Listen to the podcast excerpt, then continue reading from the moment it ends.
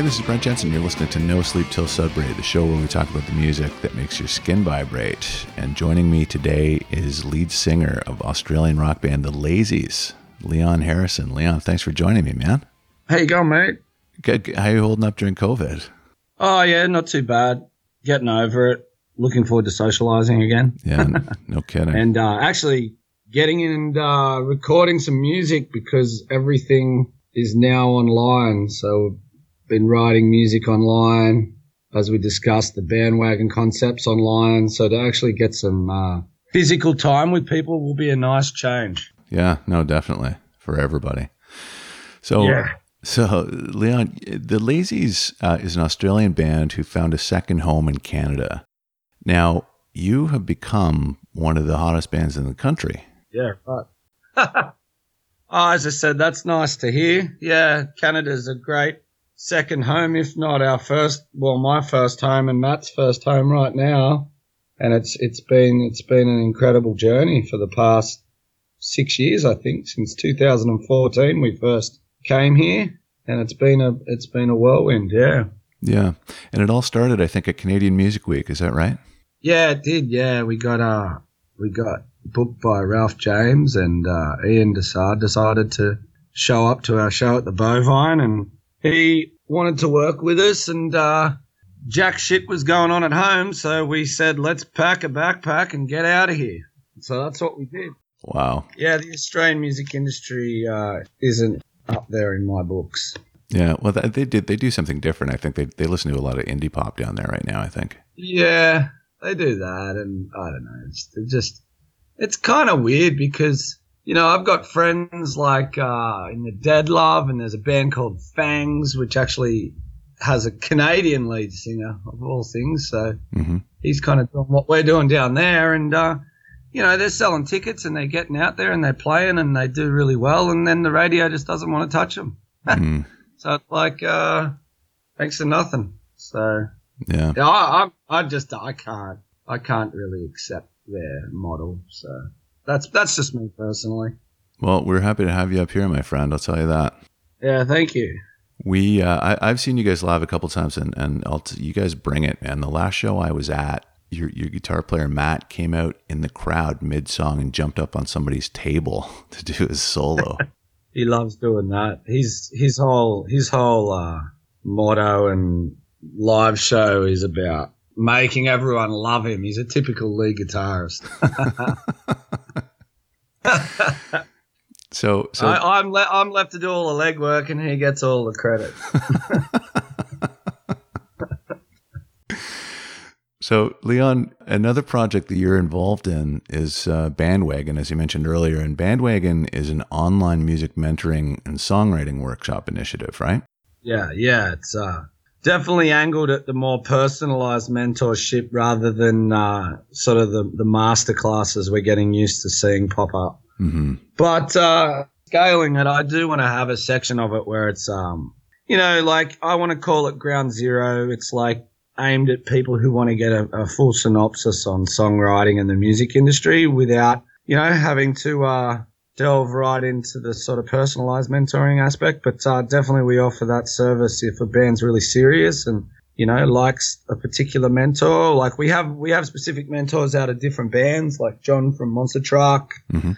Kenda from Creepshow, uh, Johnny from Standstills, and uh, we've got Daryl from Indie Week involved as a mentor, and he wants to develop some acts.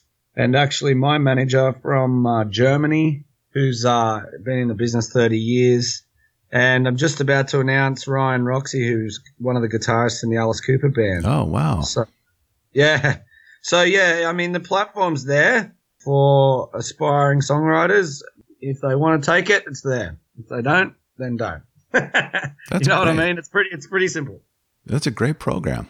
Yeah, it's really cool. Like, um, both my parents are teachers and, um, you know, there's a lot of downtime in music and things like that. So I started mentoring bands even back in 2017 mm-hmm. and uh, didn't fully embrace the whole uh, online aspect to it. It was more in person, but with this virus, good idea to uh, to launch it online. And yeah, I've worked with like 15 bands over two months. I think it is. It's crazy. Oh, that's awesome. Yeah, working with a high school band as well. I tell you what, the singer guitar, his name's Nick. He's a talent. He's only 17. Where Where is he, Leon? Is he in Toronto or is he?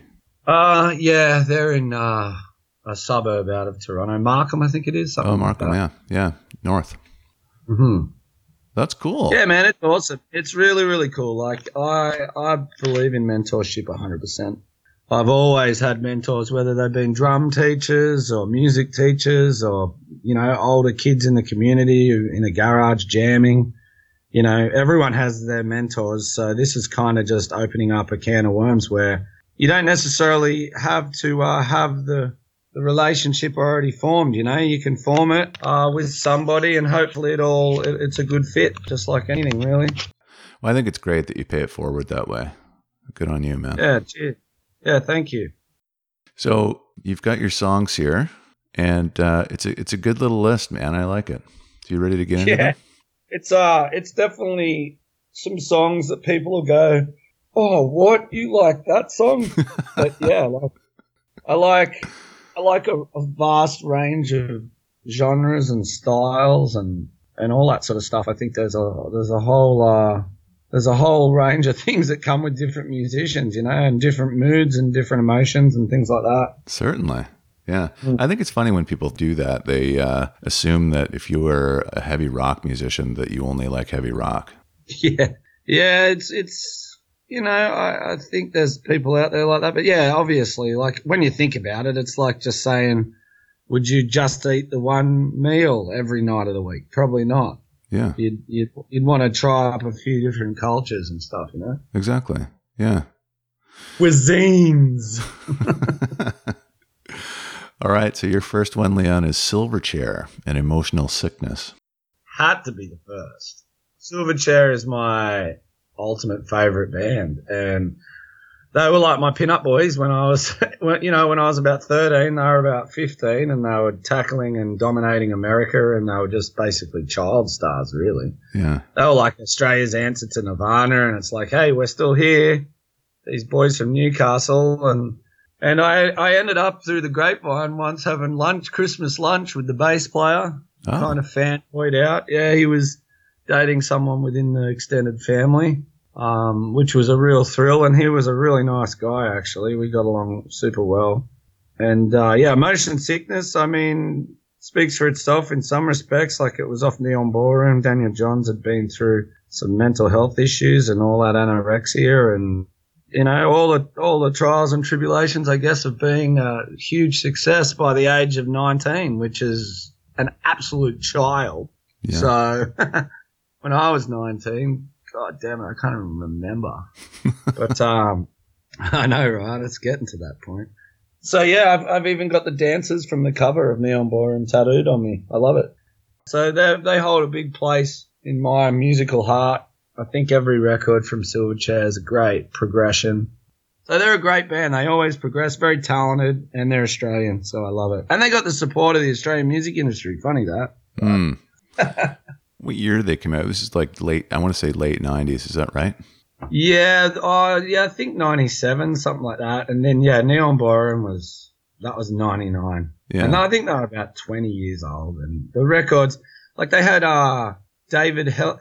I don't know how to pronounce his last name, but this guy was like just this incredible pianist, right? And like they'd just get him in the studio and just like get him to play stuff, and they'd arrange it and I just think like being a musician myself, like what what went down as twenty year olds is remarkable for that record. Oh yeah, and you know it's cra- it's crazy. Twenty years old. Yeah. The music that we recorded at twenty, I wouldn't want anyone to hear. no, that's not going to come out later in your career as a probably a, a rarity. B sides and rarities. Yeah, well, I mean, we did. Yeah, we did an album when we were about oh, it's 2010, so what's that? 10 years ago. Yeah, I was 25, so I was five years past that. So, and that's yeah. shit. I don't know, man. There must have been something in the water back in the day. They were just a very talented band. A three piece, too. Like, yeah. wow. Your next pick here, it's ACDC, but it's not. You shook me all night long, thank God. It's Shoot to Thrill. Yeah, yeah. I was thinking about which ACDC song made me most excited when I ever listened to it because I'm a Bon Scott guy really at heart. But Shoot to Thrill is just insane. What a rock song. When they were first starting out, um, or first breaking into that area and stuff like that. So I love Bon Scott, but yeah, like when I thought about my ultimate ACDC song, I think it has to be Shoot the Thrill. It's just from start to finish, it's crazy. And I was saying that when I watched their doco, it's actually about housewives addicted to like prescription drugs. oh, is it? Yeah. That's hilarious. I didn't know that. Yeah. So, um, yeah, I was saying all the housewives are home just getting high, and, and the husband's out with the lunchbox. wow, that is funny. I had no idea, and I love that song. Yeah, it's a cracker. Didn't they do an Iron Man rendition or something? Yeah, yeah. Recently they did for uh, the Iron Man movie. Yeah, great band and a great sort of pinnacle to aim towards as a as a as a young rock band. Well, we're not that young, but you know what I mean? Like, if you can set your sights to something of that degree, then you, you, you know, and achieve 70% of it, you're doing all right because they're just an incredible force.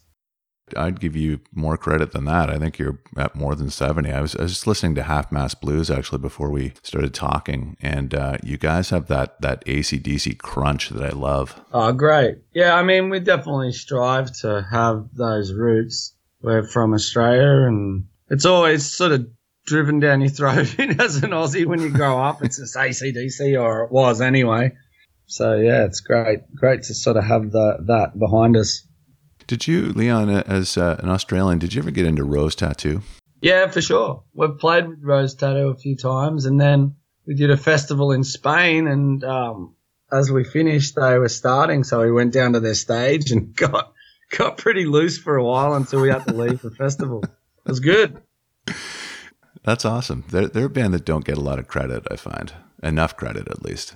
Yeah, I mean, they, they're, they're pretty successful still in Europe and places like that. But, you know, yeah, I, I see where you're coming from. Yeah. So they're, they're a great Aussie pub rock band, though, you know? Oh, yeah, absolutely. Uh, next on your list, Coldplay and Oh. Yeah.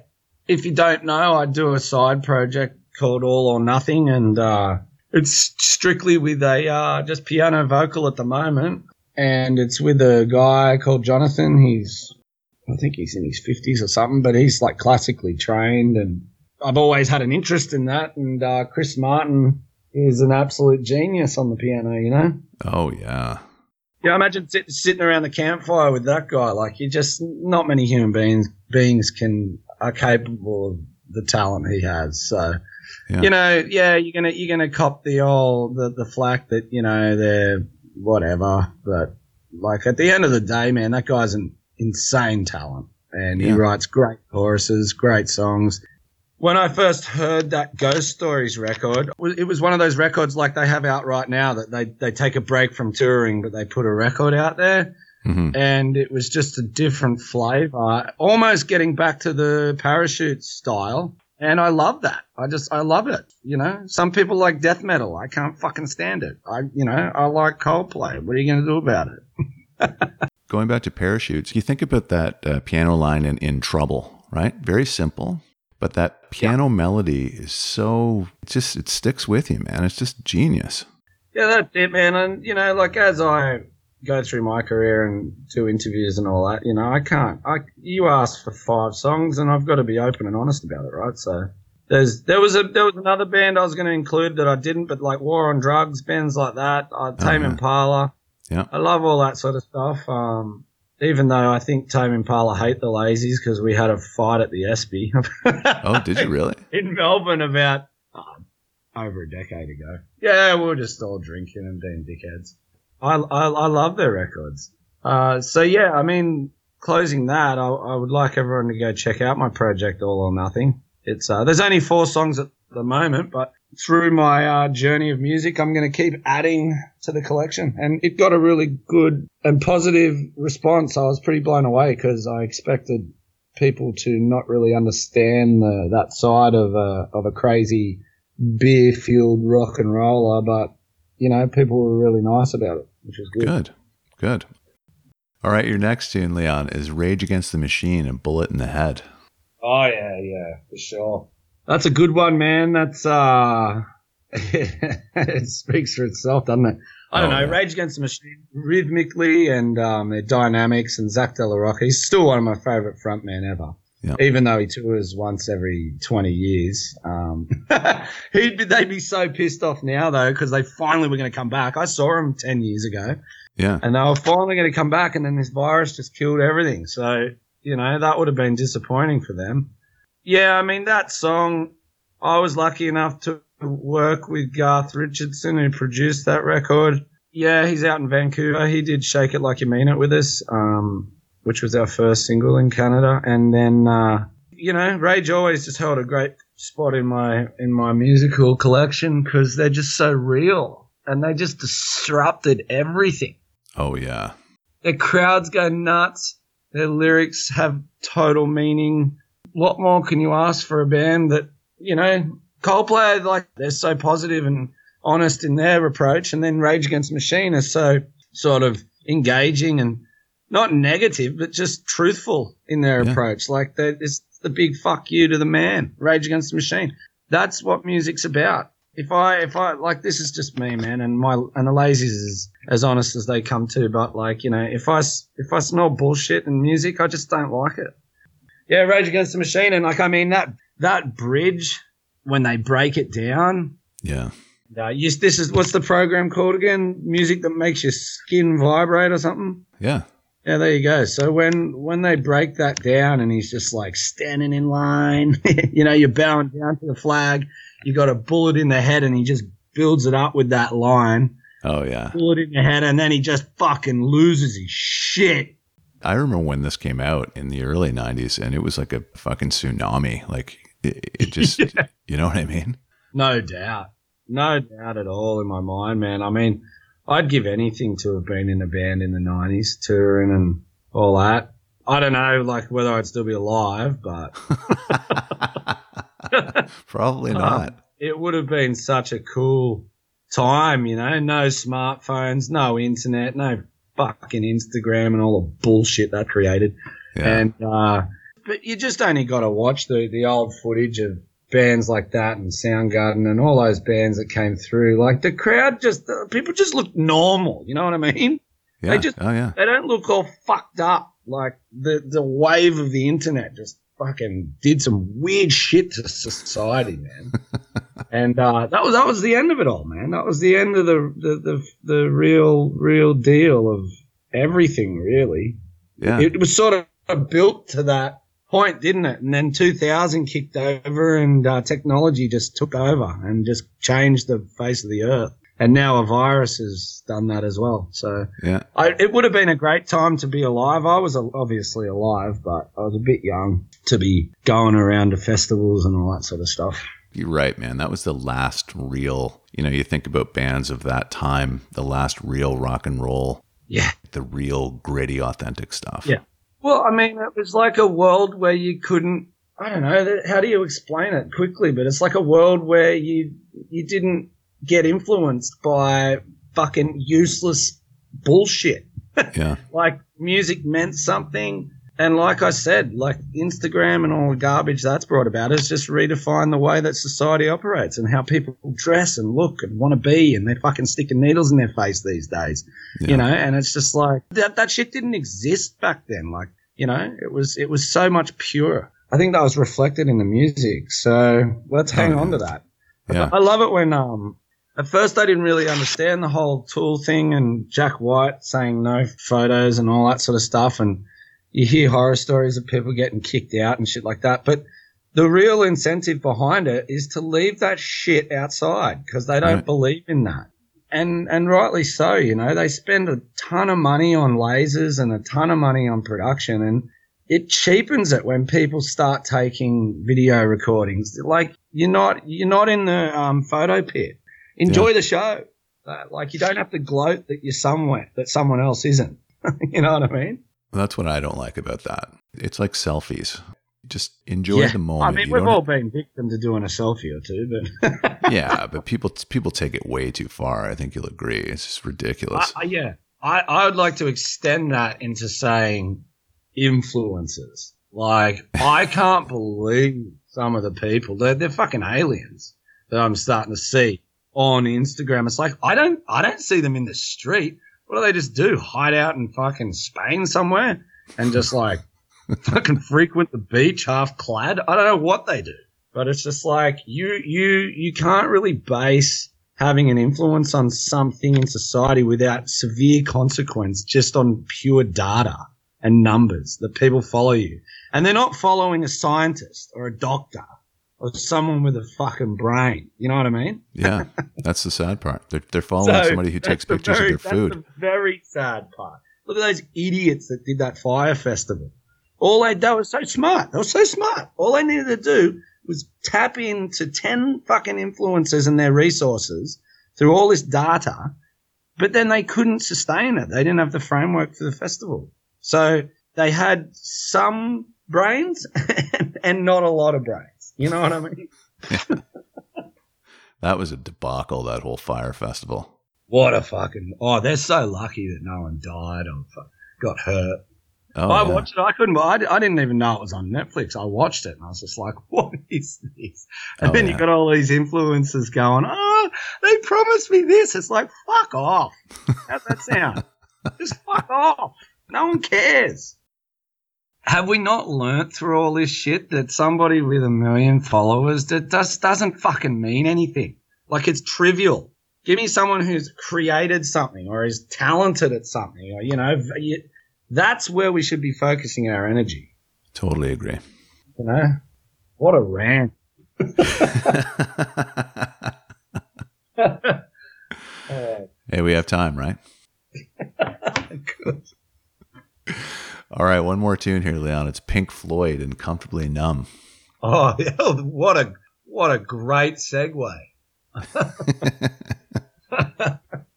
yeah, man. I mean, when that chorus kicks in, it's just like fucking a knife going through butter, isn't it? Oh hot, yeah, hot knife going through butter. It's an incredible uh, sentiment and message to people to get back to being like in a conscious state of mind. Don't get comfortably numb. Like, I think it's about everybody. The fact that, you know, you're never going to lose touch with the pain that you felt in life, but, um, like stay present, right? Yeah. Yeah, it's, and it's a Bob Ezrin production, I believe, which is why I really started getting into it because, again, Garth from uh, Vancouver, who I was really lucky to spend a lot of time with, mm-hmm. he was Rage's producer he's very good friends with Bob, and I got to meet Bob once. Actually, really nice guy. Oh wow, cool. Yeah, pretty pretty cool, eh? Yeah. 1979. So I mean, they were ahead of the times. I mean, imagine what they think now. oh yeah. There's the the thing is though, like getting back to the discussion of the world and whatnot. There's so many people that aren't comfortably numb, and all the tech savage human beings. They're they're savages. They're so intelligent the mm-hmm. new wave of brainiacs in the world, right? But it might be the technology that they're creating that is causing people to be comfortable now. You know what I mean? So yeah. it's a double-sided sword, really. It's a it's it's a funny one. Well, I think all that technology is there, but the depth is no longer there, and the substance. Yeah, I, I'd really like to know because I don't get to know these things. but like, what what the impact of taking away the like the uh the the numeral of how many likes people actually got oh. for, for a photo, and now they took that away. So that was kind of like a currency in my belief. You know, if you had a hundred thousand likes on something, well, obviously you were some kind of superior. So now that you, now that people can't see that, it's like, well, how many people did like it? And then they start going, well, who really cares who liked it? And then they mm-hmm. start switching off. So I wonder whether there was a grand scheme behind that because idiots were just getting too much recognition. I don't know. I support that. It sets up this almost like a social class system. Oh, yeah, absolutely, man. And it wasn't really ever constructed around creativity or around anything other than image, which is disastrous, in my opinion. Yeah. For young women and men growing up, like in a world where they didn't get raised kicking a football down at the Oval, they're raised in a digital world, and you know that can become terrifying for for people that you know, don't look like that. Yeah, absolutely. And things like that. That's the reality. Wow, who knew that we were going to get so deep on this episode? Sorry, man. That's no, just me. That's great. That's great. Probably why I can't sustain a girlfriend. They're just like, shut up, man. Just fucking go to work and come home and ask what's for dinner. Fuck off. well, Leon, I appreciate your time, man. Thank you so much. I've I've, I've really enjoyed the chat. Thanks, Grant. Anytime. I I like the idea when you reached out to me to get involved, and um, it's been great. I mean, you probably have to do a bit of editing. and I'm gonna have a bunch of influencers fucking hating me, sending rockets to my door. hey, I'm right there with you. I'll give a shout out if I can to Fortunate Losers. Do you know those guys at all? I think they're from Sudbury. Oh yeah, yeah, yeah, yeah. How do you know so that? I worked with them through Bandwagon. Oh, that's awesome. Yeah, man, they're great guys. Real passionate and just hard working. So, little shout out to those guys. If you got through the interview this far. Very cool. All right, mate. Well, yeah, thanks for that. Yeah, thank you very much. And uh, when you guys get back out there, well, I'll keep in touch. But when you guys get back out there, I'm going to come see you. Oh, amazing! Yeah, we can't wait.